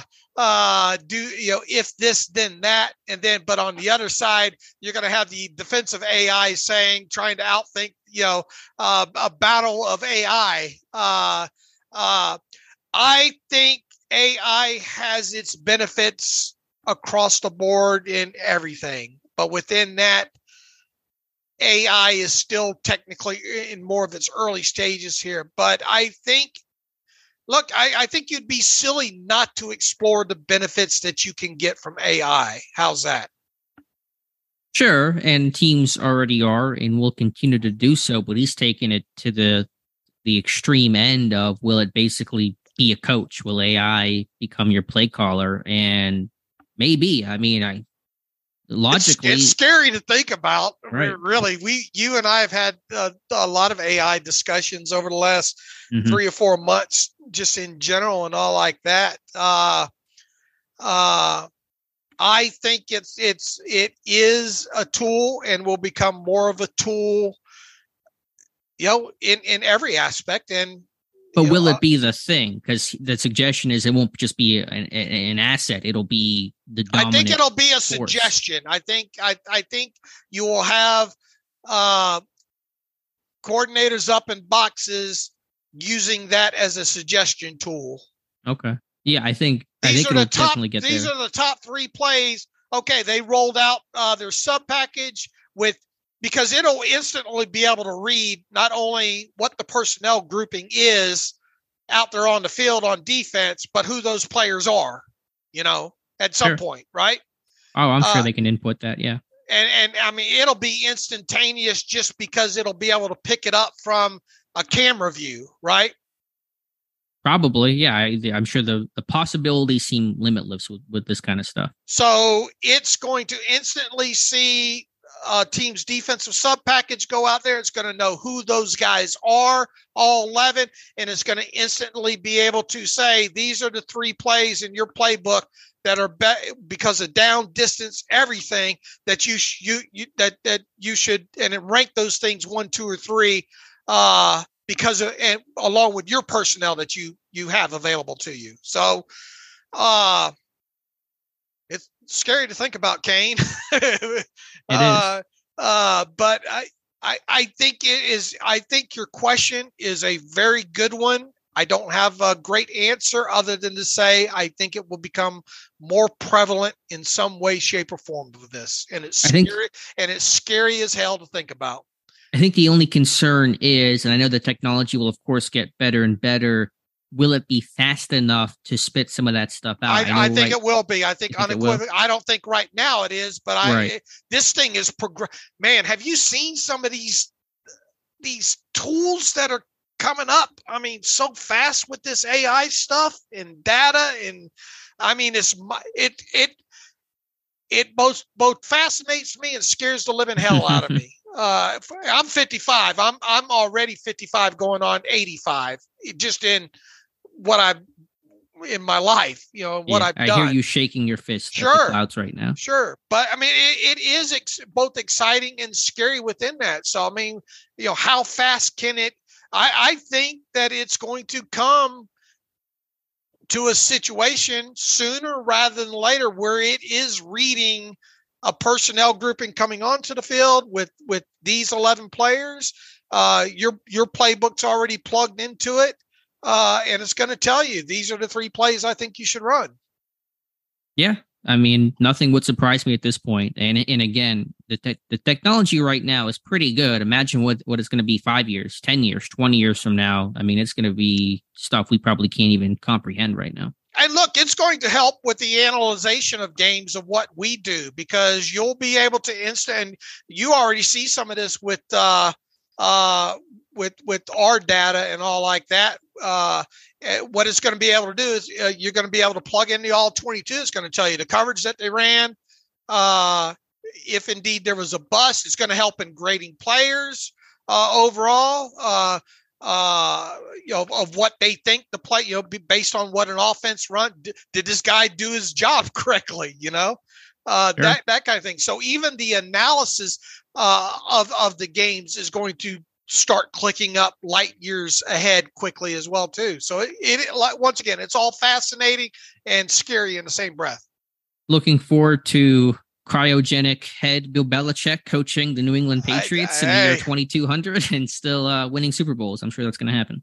Uh, Eric Fort writes in, David Knox, you've talked extensively about the likelihood of Kevin Dotson being traded before the start of the regular season. He says, what about DeMarvin Leal? He says several factors. A, there's no reason to think his stock has dropped significantly from where it was pre-draft and his value could still be decently high to a team on which he'd be a better fit. B, as you guys have noted, we still don't really know what his role on this team is and the moves they made this offseason indicate the Steelers might not know either. C, he was drafted by Colbert Appreciate all the excellent work you guys have done keeping us informed this offseason, Eric. Another great question. I I I see where you're coming from, Eric.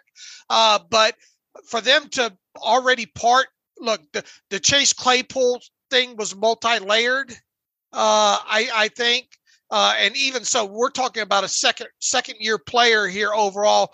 I, it, I would be shocked if Leal is dealt this offseason. Now, let's see who he is in year two and what it, what he can and can't do and how they intend to use him. You know, are we talking about a guy that could be traded in a situation like Claypool? You know, uh, over a year from now, I, I my initial reaction would be no, because either he's going to come on as a second year player or he's not. And, and then if he comes on, he's going to have value to you. And if he doesn't, a lot of the other teams are going to sit there wondering, well, can we really use him either? You know, mm-hmm. that that kind of thing. So uh, I, I see where he's coming from. I don't think DeMarvin Leal is a legitimate trade candidate this offseason.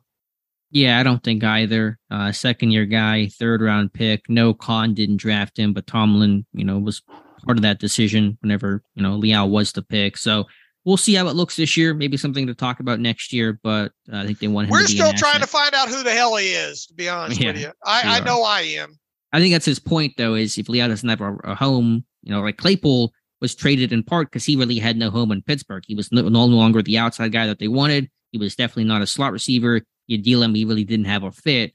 Leal could be in that spot, but that's going to be a next year thing than than a later this summer kind of thing. All right. Uh, Dave writes in, Hey guys, long time listener, first time emailer. Appreciate you both getting me through to work uh, from home days every Monday, Wednesday, and Friday. Figured this is a good time of year to look back at your personal expectations from the type of players this Steelers rookie class could be and how you feel about them uh, coming out of year one. For example, I know neither of you were super high on Kenny going into the draft. Do you feel better about the kind of player he can be now versus how you felt back then? Same question for Pickens, Leal, Heyward, Robinson. Obviously, injured players are not available, and Jaylen Warren has far exceeded expectation.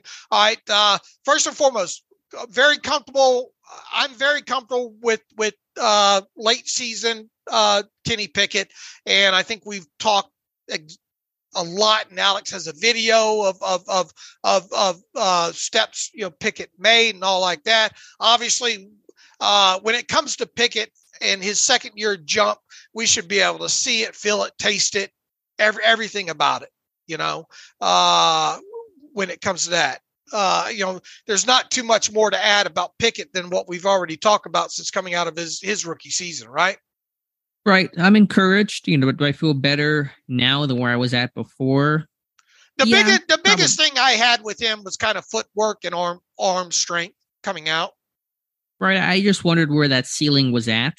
And I'm still not sure where that ceiling resides. What I think that's what makes this year pretty pretty important for him. Um, but I would say overall, I'm optimistic about this draft class and the impact that you know George Pickens looks, looks like a stud. Mark Robinson, I'm intrigued by. I think Connor Heyward can have a versatile role in Pittsburgh and stick. Um, I think overall the class looks good. I think you know I'll roll through them real quick. Pickens uh, is was who we thought he would be coming out of Georgia, and going into his second year, he's having the the steps he needs to take are steps that I, I, think you and I both agreed we thought he might have to take even going into his rookie season was becoming a more nuanced route runner, uh, being uh, because look, we we we've seen the catches, you know, the uh, the uh, the type catches, the body control, all the things that uh, we we saw in Georgia. There, the biggest question was he was inexperienced coming out of Georgia, especially with the route running. The strides that he's going to make in 2023 are going to be related to his route running. So I think of all the guys on this list, Pickens really has been more of the guy that we thought he was coming out of Georgia.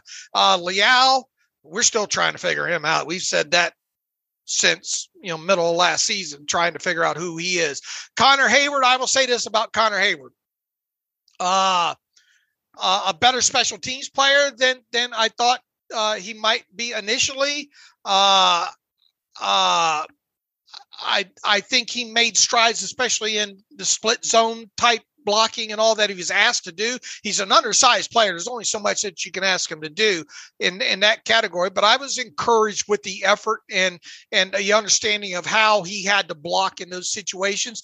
And then look, I mean, great, uh, even better hands than what I saw initially on on on the Michigan State uh, tape with him. So I, I think it's been really more of a pleasant surprise with with with, with Connor Heyward uh, coming out. Uh, uh, Mark Robinson, Alex is a lot higher on Mark Robinson. I I like Mark Robinson. I just as another player, I haven't seen enough of him. You know, sure. over, overall, that's where I'm at with Mark Robinson. I, I just I need to see more of him. Yeah, I do too. I just see some of the traits and tools and what he could be um, with some more time and kind of how young he is to the NFL and to his position. So yeah, I think I'm more encouraged by by Pickett a little bit, certainly by Pickens, by Heyward, by Robinson. Uh, Austin's obviously, you know, who knows, and Leal probably a little bit more concerned by because I'm a year in and I don't really feel like I have a better grasp on how he works in this this defense, um, you know, compared to a year ago when I had those same questions. All right, uh, I want to get one more because it's pretty passionate here from Craig Sampson here. Dave and Alex, long email, but but hear me out. Great off-season shows uh, but I have to vet. He says, I keep hearing people say this offense led by Kenny Pickett's not going to be a high flying offense like the Bengals, KC, and the Bills. And he says, I agree. What I don't understand is what the Steelers are doing here. What are we trying to accomplish? If we can't keep up with the offenses, why did why did we draft Kenny Pickett knowing that would be the case? Okay, let's try to get one playoff win, but let's be real. One playoff win won't translate to improvement. The next year, he says, Pittsburgh isn't Cleveland, we're a playoff win or even two is a huge accomplishment. He says, I know we want to play bully ball, but let's be honest, we cannot rely on defense to get takeaways every game while the other team uh, score 30 plus points. So, what is the plan? Hope someone gets a forced fumble or interception, and we take 25 plays to get uh, to a touchdown. I also don't. He says, I also don't think Najee is that guy. He's all right, and sure as hell won't lead us to scoring points. Uh, just frustrated because if we all agree that Kenny Pickett is not even close to Mahomes, Allen, Burrow, or even Herbert, then what was the point of drafting him? Is this another Neil O'Donnell situation? So I guess my uh, uh, question for you guys is what do you think the Steelers were thinking? Also, just for fun, redraft from 2021 to 2022. Coulda, woulda, shoulda, but uh, should have taken Creed and Pat in 2021, Devin Lloyd and Pickens and Dameon Pierce in 2022. Uh, blah blah blah blah. All right, I'm not. We don't have time to touch the whole redraft thing here. Uh, I want to go into some of the bulk of your email here real quick. Uh,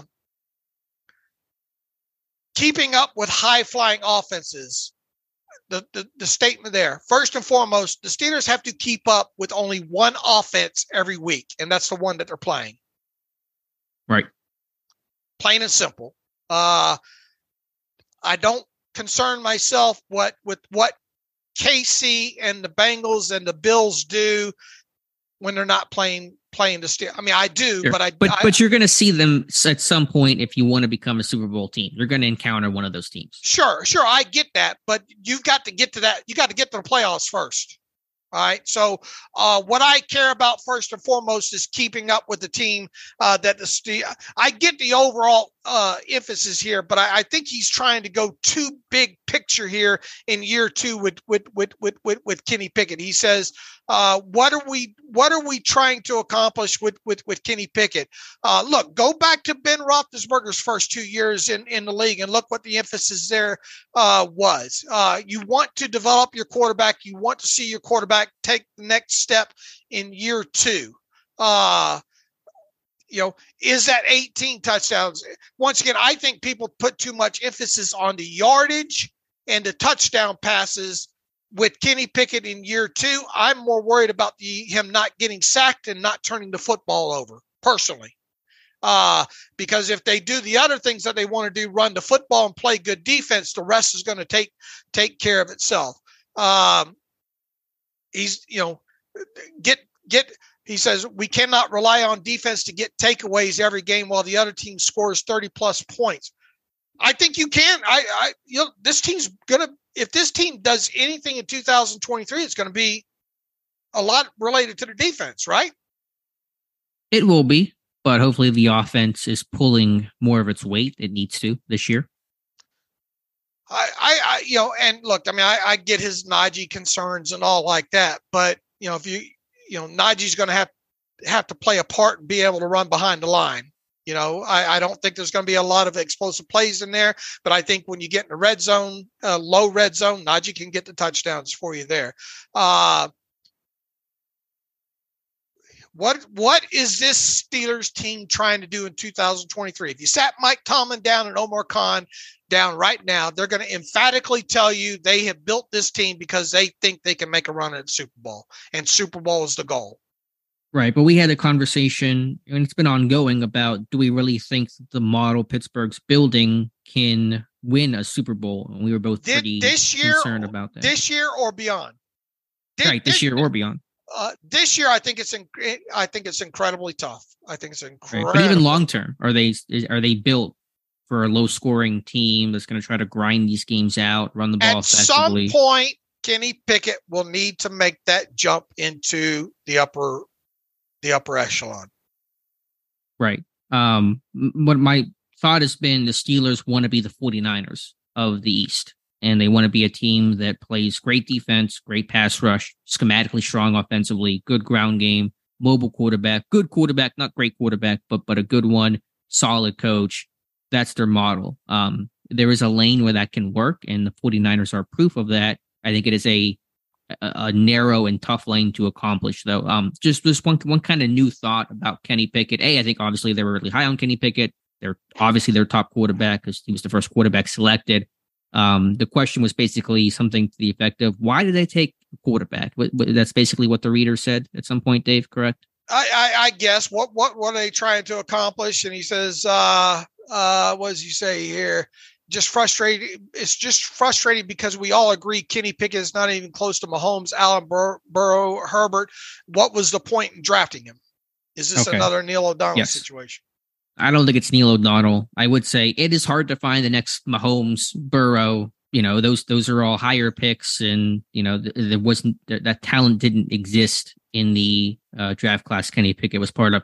One new thought I want to offer though is, to me, right or wrong, regardless of what Kenny Pickett turns out to be, Kevin Colbert did not want to retire without giving the the new GM, who turned out to be Omar Khan, a quarterback. He wanted to leave the franchise with a quarterback. And I think he was intent on we're drafting a quarterback at pick 20. We're going to get a face of the franchise um, to to start the new chapter of the Pittsburgh Steelers. And I think that's that's partly why they won Kenny Pickett. All right. And as part of it, we're only, you know, one season into this, but as of the 2022 draft class uh, of quarterbacks right now, who has been the best quarterback?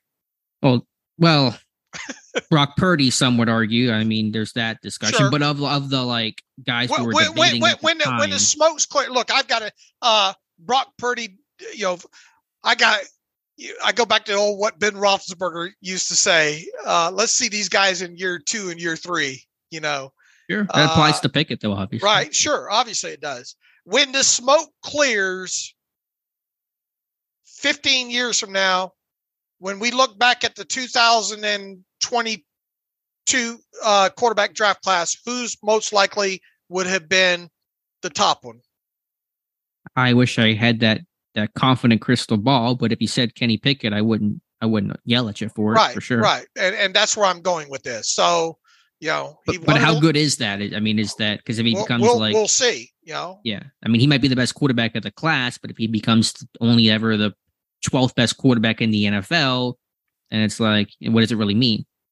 Right. You know, I will it will it have been will it have been justified? You know. Right. And we'll just we'll just wait and see. But uh yeah, and I'm with you. I think Colbert want to leave this team with with a quarterback. I think they were surprised that Kenny Pickett fell that far. Uh, yeah, there was a, obviously a lot to like about Kenny Pickett. You know, uh, that that kind of thing there. So my my my overarching thoughts about the 2023 season for the Steelers is it can be a building point to the Super Bowl window opening up in 2024.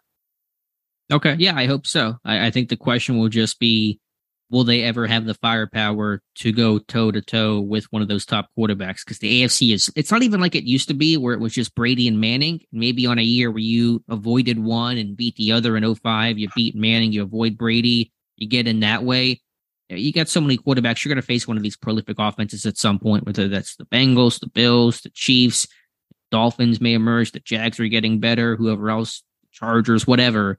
I mean, you're going to have to score points in a playoff game at some point. You can't win the playoffs, you know, with 20 points a game. Look, if we're talking about a Steelers Super Bowl in 2023 or 2024, it's going to be, we're going to be talking a lot about defensive play and takeaways and all like short fields and, and, and those kind of things. And then on offense, we're going to be talking about uh, uh, red zone and not turning the football over.